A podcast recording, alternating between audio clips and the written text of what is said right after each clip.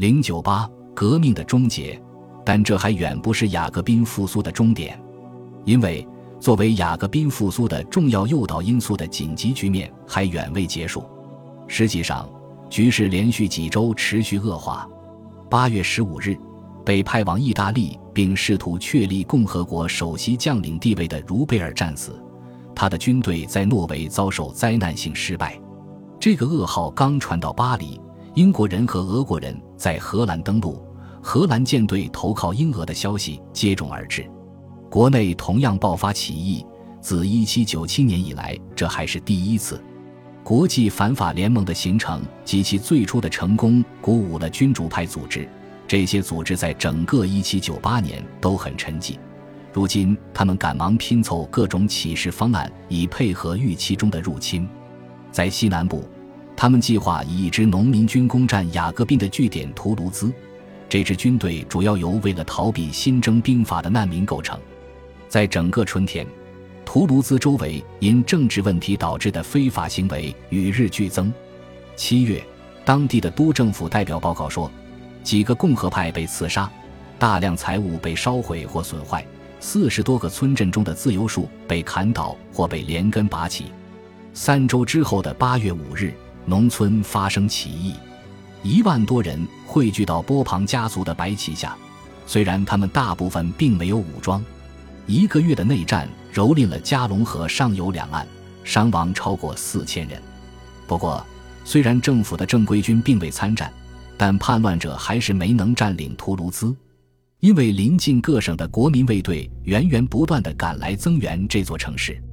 为支援这次起义，波尔多、达克斯和阿让等邻近城市也纷纷举事，但全都是零星的厮打。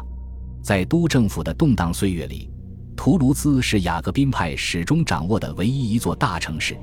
但这次起义的失败让西耶斯很尴尬，因为此刻他正想压制巴黎的左翼报刊。他在议会中的对手看到了重整旗鼓的机会。九月十三日。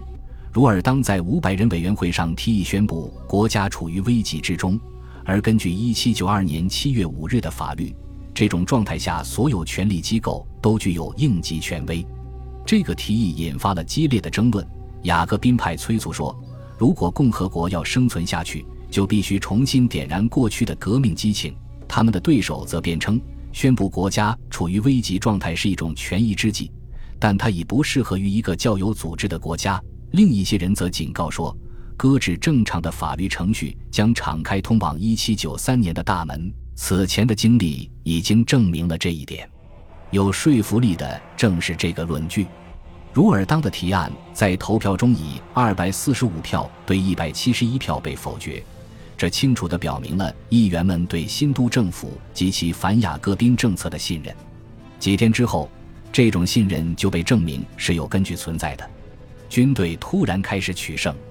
九月十九日，布吕恩和邓戴斯击退入侵荷兰的英俄军队。一个月之后，入侵者被迫撤离这个国家。在瑞士，由于图古特调离奥军主力以确保在莱茵地区的目标，俄军陷入孤立并被分割，伤亡惨重。九月底，俄国人撤离海尔维蒂共和国。鉴于军队再度告捷，议会也陷于混乱。希耶斯认为，做出改变的时机已然成熟，此时应永久增强行政权力了。但这不能依靠宪政方式，因为其程序太漫长繁琐，必须通过政变来实现这一目标。而且转变应十分深刻，军事支持也十分必要。问题在于寻找一位可靠的将领。他最初青睐的茹贝尔已经死了，茹尔当是个雅各宾派，而他于十月初开始接触的莫罗显然很不情愿。就在此刻，波拿巴回来了。这是你要找的人，莫罗说。他说对了，不过只在短期内是对的。波拿巴于十月一日回到法国，六天后到达巴黎。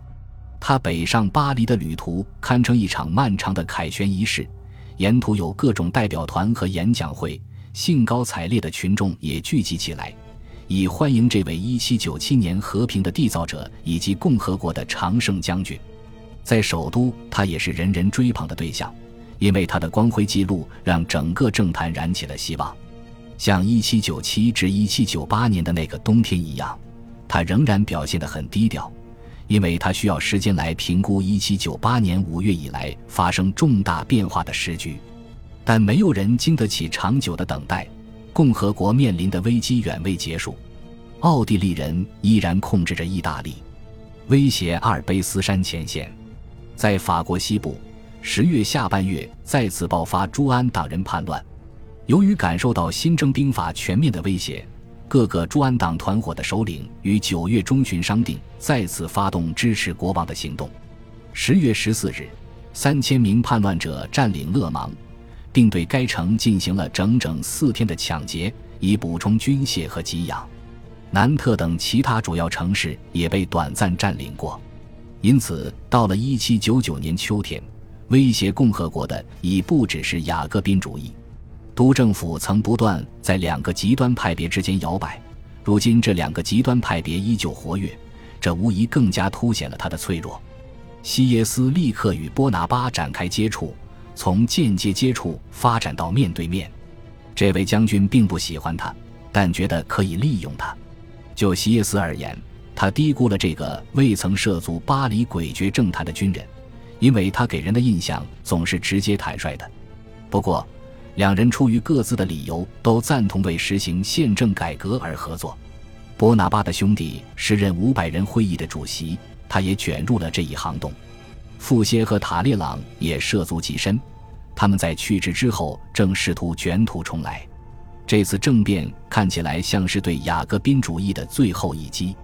十一月九日，吕西安·波拿巴声称有人在策划阴谋，又使议会同意将会议地点改为从前的圣克鲁王宫，因为它位于郊区，远离巴黎民众的影响。但民众自一七九五年以后就再没有染指过政治。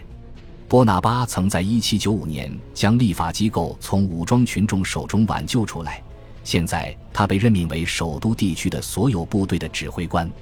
与此同时，督政府全体辞职，包括西耶斯在内。虽然戈伊埃和木兰只是出于压力才这么做，于是法国没有了行政机构。